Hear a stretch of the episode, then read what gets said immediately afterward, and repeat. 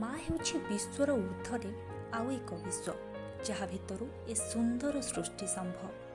ଆମେ ଏକ ଶବ୍ଦ ହେଲେ ମା ହେଉଛି ସମ୍ପୂର୍ଣ୍ଣ ଭାଷା। ମା ନିଜର ସମର୍ପଣ ମମତା ଏବଂ ସେବା ଭାବ ପାଇଁ ସମଗ୍ର ପୃଥିବୀରେ ଭଗବାନ ବା ସ୍ରଷ୍ଟା ଭାବରେ ପୂଜା ପାଇଥାନ୍ତି। ସେଥିପାଇଁ ତ ତାଙ୍କୁ କୁହାଯାଏ ଜନ୍ମଦାତ୍ରୀ ବୋଲି। ଦଶ ମାସ ଦଶ ଦିନ ଗର୍ଭରେ ଧରି ସବୁ ଯନ୍ତ୍ରଣାକୁ ପିଇ ପିଇ ଗୋଟିଏ ମାଂସ ପେଣ୍ଡୁଳାକୁ ଜୀବନ ଦେଉଥିବା ଦେବୀଟିଏ ହେଉଛି ମା' ସନ୍ତାନର ଅଳି ଅଛଟକୁ ପୂରଣ କରି କୋଳେଇ କାଖେଇ ବଡ଼ କରୁଥିବା ସେହି ଗୋଟିଏ ମଣିଷ ହେଉଛି ମା। ମା ସର୍ବଦା ପୂଜନୀୟ ଏବଂ ବନ୍ଦନୀୟ। କିନ୍ତୁ ମୁଁ ଆପଣଙ୍କୁ ଏମିତି ଏକ ଚିତ୍ର ଦେଖାଇବି ଯାହାକୁ ଦେଖିଲେ ଆପଣ ପ୍ରଥମେ କହିବେ କି କିଏ ଏହି ନିଷ୍ପାପର ମା ଯିଏକି ମା ନାଁରେ କଳଙ୍କ ଅଟେ।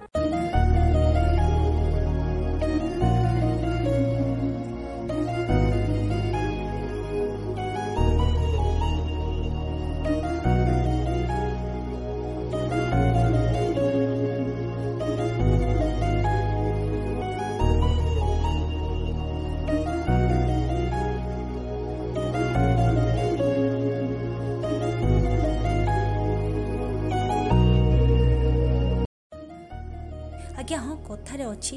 ରଖେ ହରିତ ମାରେ କିଏ ଆଉ ମାରେ ହରିତ ରଖେ କିଏ। ଯଦି ଭଗବାନ ବଞ୍ଚାଇବାକୁ ଚାହିଁବେ ସେତେବେଳେ କିଏ ବା ମାରିପାରିବ କିନ୍ତୁ ଟିକିଏ ପୂର୍ବରୁ ମୁଁ ଆପଣଙ୍କୁ ଗୋଟିଏ କଥା କହିଥିଲି ଯେ କିଏ ହିଁ ନିଷ୍ପାପର ମା ଯିଏକି ମା ନାଁରେ କଳଙ୍କ ଅଟେ।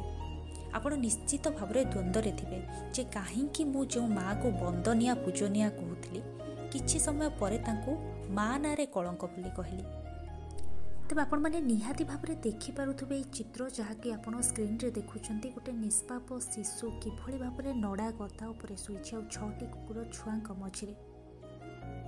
ଆଉ ଭୋକରେ ମଧ୍ୟ ସେ ନିଜର ଆଙ୍ଗୁଠି ଚାଟୁଛି। ଏ ଦୃଶ୍ୟ ଦେଖିଲେ ଯେ କେହି ବି ଥରୁଟେ ତା ମାଆଙ୍କୁ ତ ନିନ୍ଦା କରିବ।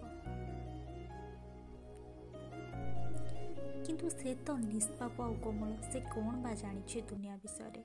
କିନ୍ତୁ ଦୋଷ ତାର କି ସମୟର? କି ସେ ଝିଅ ବୋଲି ଜନ୍ମ ହେବାର?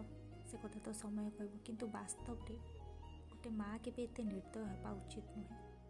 ଆଉ ସେ ମା' କିଭଳି ଭାବରେ ଗୋଟେ ସନ୍ତାନ ପ୍ରତି ତା'ର ଭଲ ପାଇବା ରହିବା ଦରକାର ଆଉ ନିଜ ସନ୍ତାନ ପ୍ରତି ମାଆର କର୍ତ୍ତବ୍ୟ କ'ଣ ରହିବା ଦରକାର ସେ ନିହାତି ଭାବରେ ଏଇ କୁକୁର ଛୁଆଙ୍କ ମାଆଠୁ ଶିଖିବା ଦରକାର। ଯିଏକି ନିଜର ଛଅ ଛଅଟି କୁକୁର ଛୁଆ ସହିତ ଅନ୍ୟ ଗୋଟିଏ ମଣିଷ ଛୁଆକୁ ବି ସାରା ରାତି ଆଶ୍ରୟ ଦେଇଥିଲା। ନା ତ ତା'ର କୌଣସି କ୍ଷତି କରିଥିଲା। ଛୁଆମାନଙ୍କ ସହିତ ସେ ତାକୁ ମଧ୍ୟ ନିଜ ଛୁଆ ଭଳି ରଖିଥିଲା।